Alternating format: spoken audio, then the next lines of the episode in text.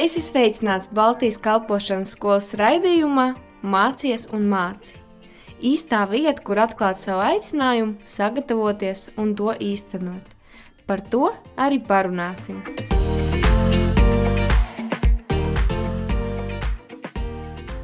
Шалом, драгоценные. Šalom, dārgie!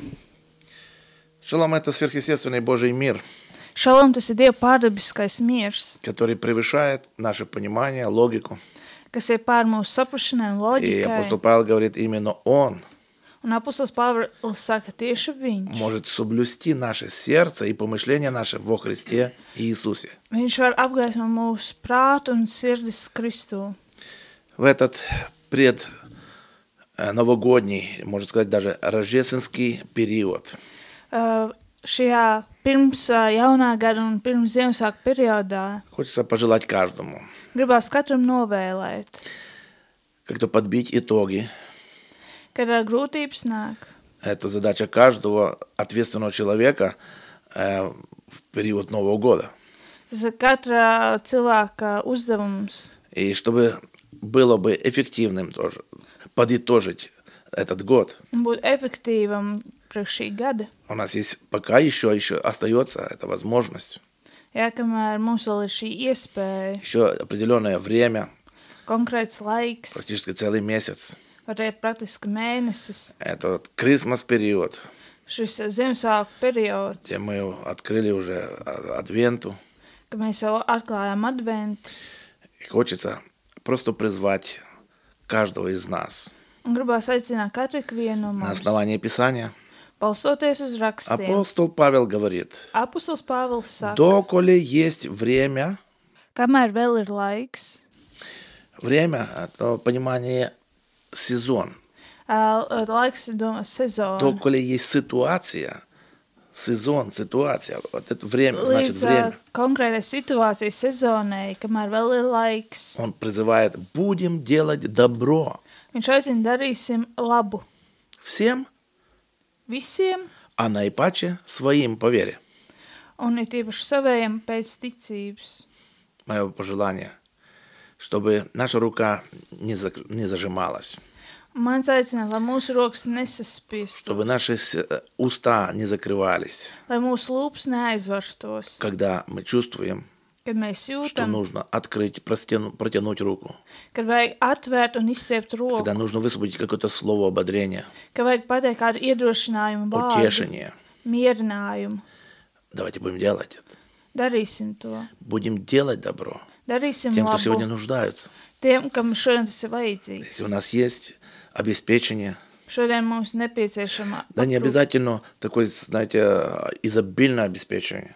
Nevis tā ar kaut kādu da- aprūpi. Любая есть возможность. Jebkura Порой iespēja. просто у нас есть какая-то порция хлеба, это как семена.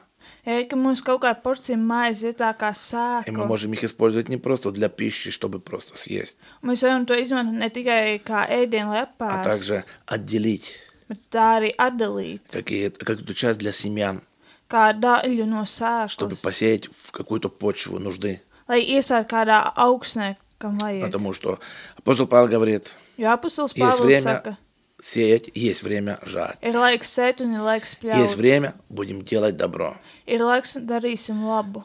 Придет время, Atnāks laiks, мы пожнем. mēs pļausim. Или добро здесь пожнем, Vai labu šeit или pļausim, на- на- награду от нашего Господа Спасителя. vai balvu no mūsu kunga un Это я говорю на основании Священного Писания. Tas ir balstoties svētajiem rakstiem. В этом есть наследие. Tajā ir mantojums. Будьте благословлены, Esiet svētīti, доверять Господу, uzticieties kungam, не полагаться на свой разум, на свои руки, на свои способности. nepaļaujieties uz savu prātu, savām rokām vai savām spējām, Потому что сам Господь сказал, jo pats kungs ir teicis. вкусите и увидите, как благ Господь. Ēdiet un redziet, cik tas kungs ir labs. Мое пожелание Mans во всех novēlējums областях, чтобы мы доверяли Господу visiem mums, lai mēs uzticētos и kungam жили в Его воле. un dzīvot viņa И gribā. пусть следующий год или порог Нового года, Un lai šis nākamais jaunais gads, он принесет обильные Божьи благословения. Viņš atnesa milzīgas dievs в это svētības. удивительное, особенное время, Šajā brīnumainajā, neparastajā когда, laikā, кажется, на горизонте нету просвета, ka šeit horizontā nav nekādas gaismas, но с Господом bet ar в kungu уповании на Него un paļaušanos uz viņu. у нас есть просвет, Mums ir šī у нас gaisma. есть свет и надежда. Mums ir gaisma un cerība. Он сказал, что я пришел, чтобы дать будущность и жизнь.